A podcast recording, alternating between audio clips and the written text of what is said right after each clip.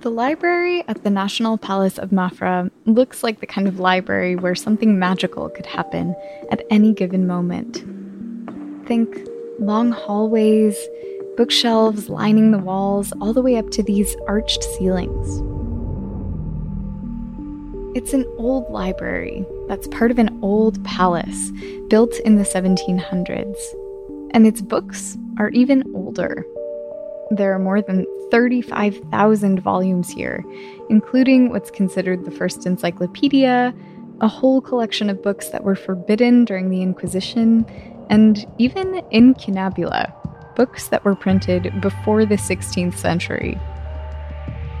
The collections here are extraordinarily rare, but the books aren't the only unusual things about this library. At the end of the day, the lights are turned off, the building closes, and out come the winged librarians of the night.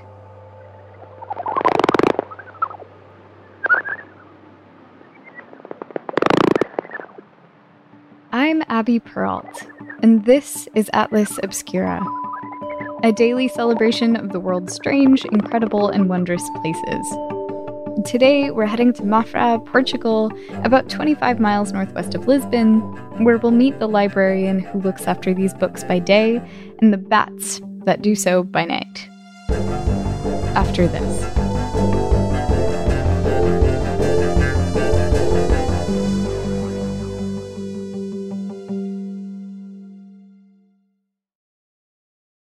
If you're looking for a place where the wide open skies and the towering mountains inspire you to find an untapped part of yourself.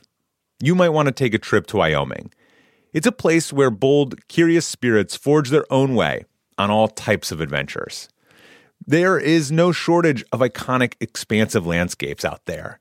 You can discover breathtaking hikes, stunning state parks, authentic Western culture, and other historic sites along with the tales of famous outlaws like Butch Cassidy and pioneers like Buffalo Bill Cody. The truth lies west. Discover yours at travelwyoming.com. Walmart Plus members save on meeting up with friends. Save on having them over for dinner with free delivery with no hidden fees or markups. That's groceries plus napkins plus that vegetable chopper to make things a bit easier. Plus, members save on gas to go meet them in their neck of the woods. Plus, when you're ready for the ultimate sign of friendship, start a show together with your included Paramount Plus subscription. Walmart Plus members save on this plus so much more. Start a 30-day free trial at walmartplus.com. Paramount Plus Essential Plan only. Separate registration required. See Walmart Plus terms and conditions.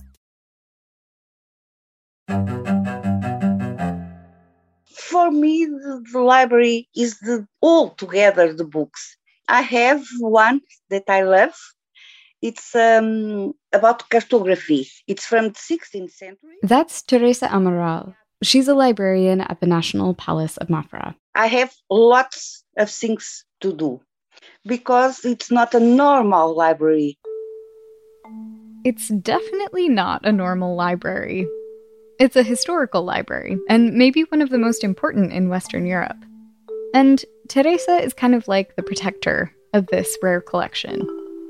I have a big, big preoccupation about the conservation of the books. A lot goes into protecting these volumes. Teresa and her team have to monitor the conditions of the library to make sure the books don't crack or mold. I must know how is the temperature, how is the humidity every month.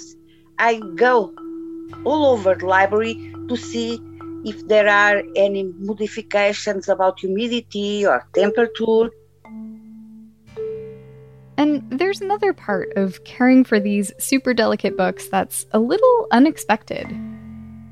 Teresa says it's actually really important to engage with them. They want to be touched. If we don't touch a book, what is the book? Nothing. The books must breathe.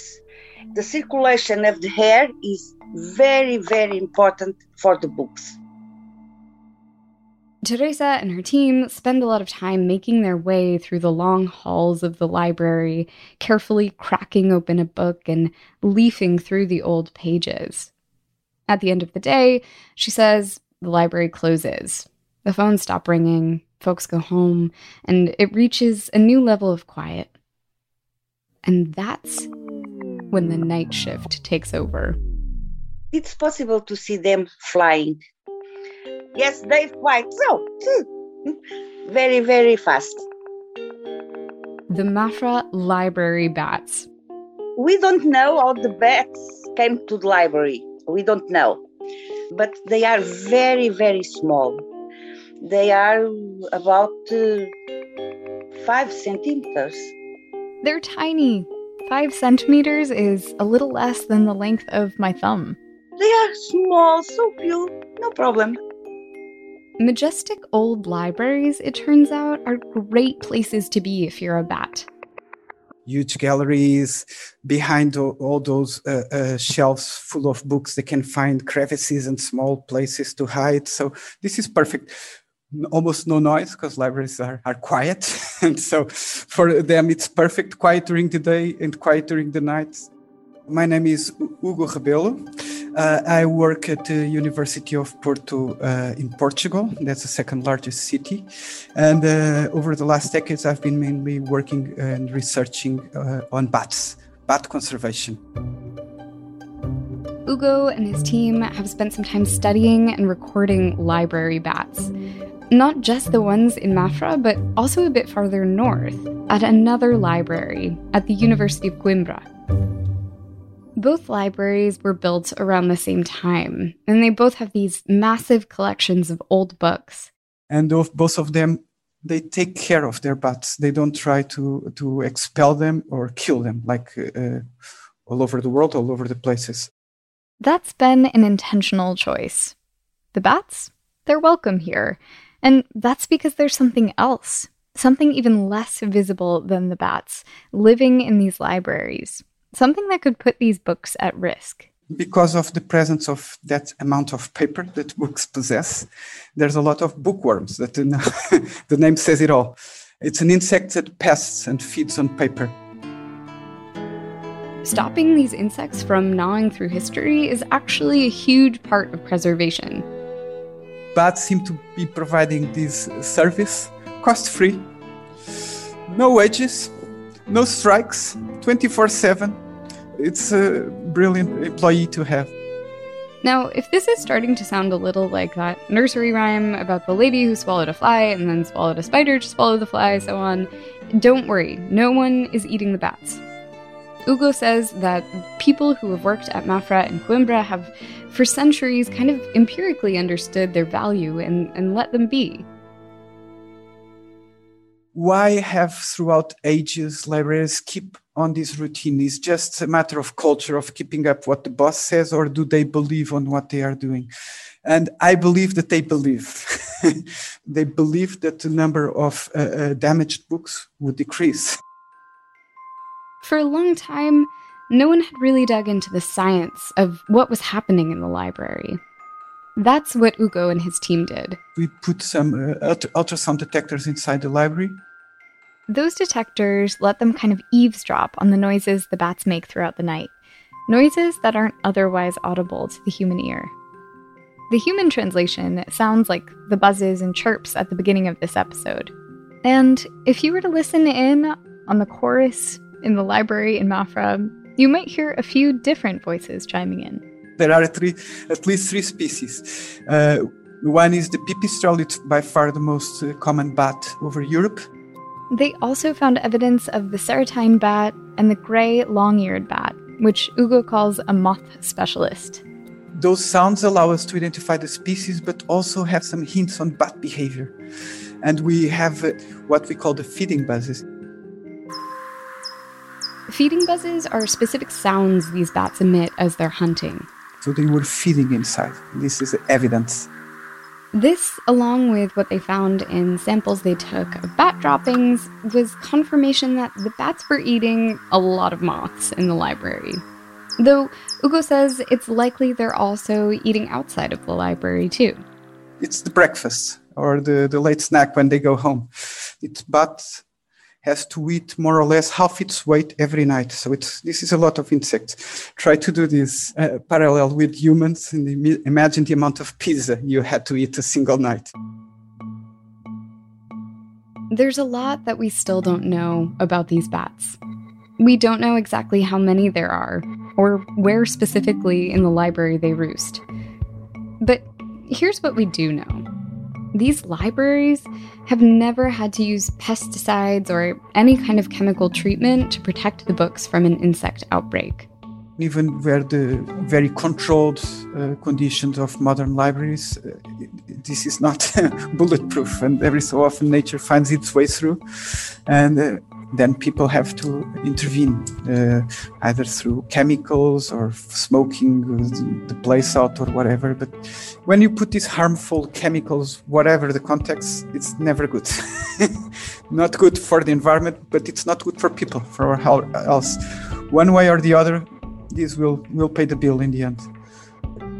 Sorry, I'm also an environmentalist.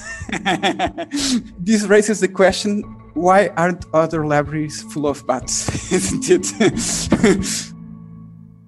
you might be thinking other libraries aren't full of bats because bats can sometimes carry viruses that are deadly to humans. And of course, there's some truth to that. And for many reasons, we are not recommending anyone go out and try to acquire a bat to protect their personal book collection.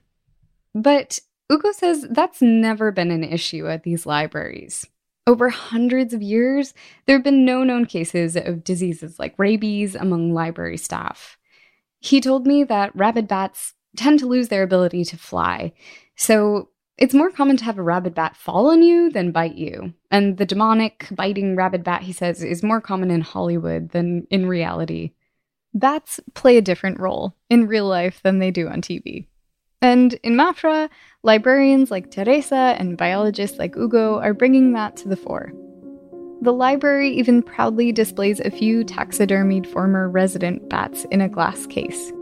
We have a big battle because some years ago, the, the bats, it's not a good animal for the people. People don't like bats some years ago. They think they are not good and so on. Sometimes in summer, we make uh, in the, the palace the night of the bats. The night of the bats. It's actually something that's been happening across Europe for the past several decades. And at Mafra, scientists and community members get together at the palace on summer nights to talk bats, spend the evening among them, and even use those ultrasound detectors to show people what they sound like. And it's maybe more important now than ever, as climate change is really starting to mess with the bat hibernation patterns in places like Portugal. And uh, uh, when we do this, we try to engage people on the bat values of the library uh, and the ecosystem services they provide. But we also uh, grab the opportunity to collect data. We are scientists, and if there's a dead bat in there, we'll take him in the 1990s when I started doing this, the people that mainly appeared were mainly people associated to subcultures like goths, heavy metalers, and stuff like that. But now Hugo says that's changing. It's not just scientists and people who are into heavy metal who are showing up for the bats. It's a lot of families and kids too.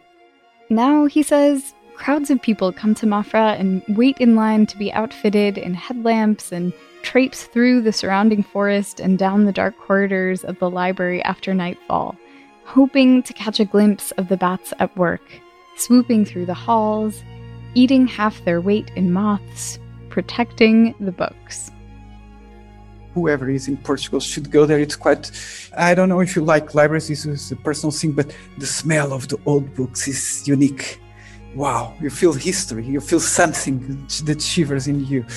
Together with environment and bats, all of these making a story on history. It's it's brilliant. Those bat nights are brilliant.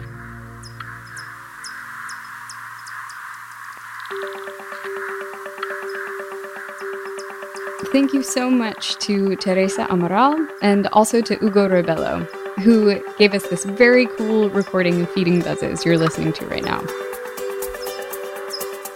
This podcast is a co production of Atlas Obscura and Witness Docs.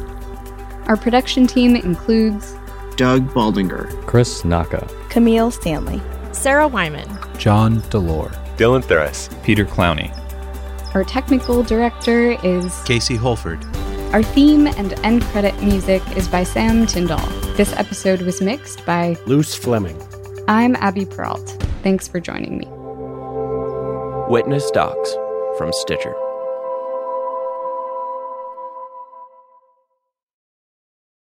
The world isn't wide enough for those with an insatiable desire for discovery.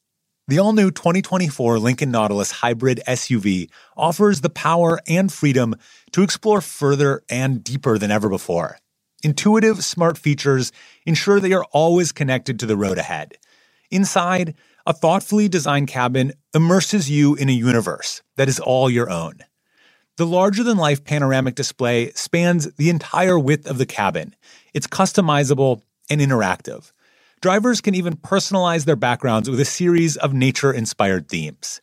This vehicle signals the arrival of an exciting new chapter for Lincoln. Discover more about the 2024 Lincoln Nautilus at Lincoln.com. Walmart Plus members save on meeting up with friends.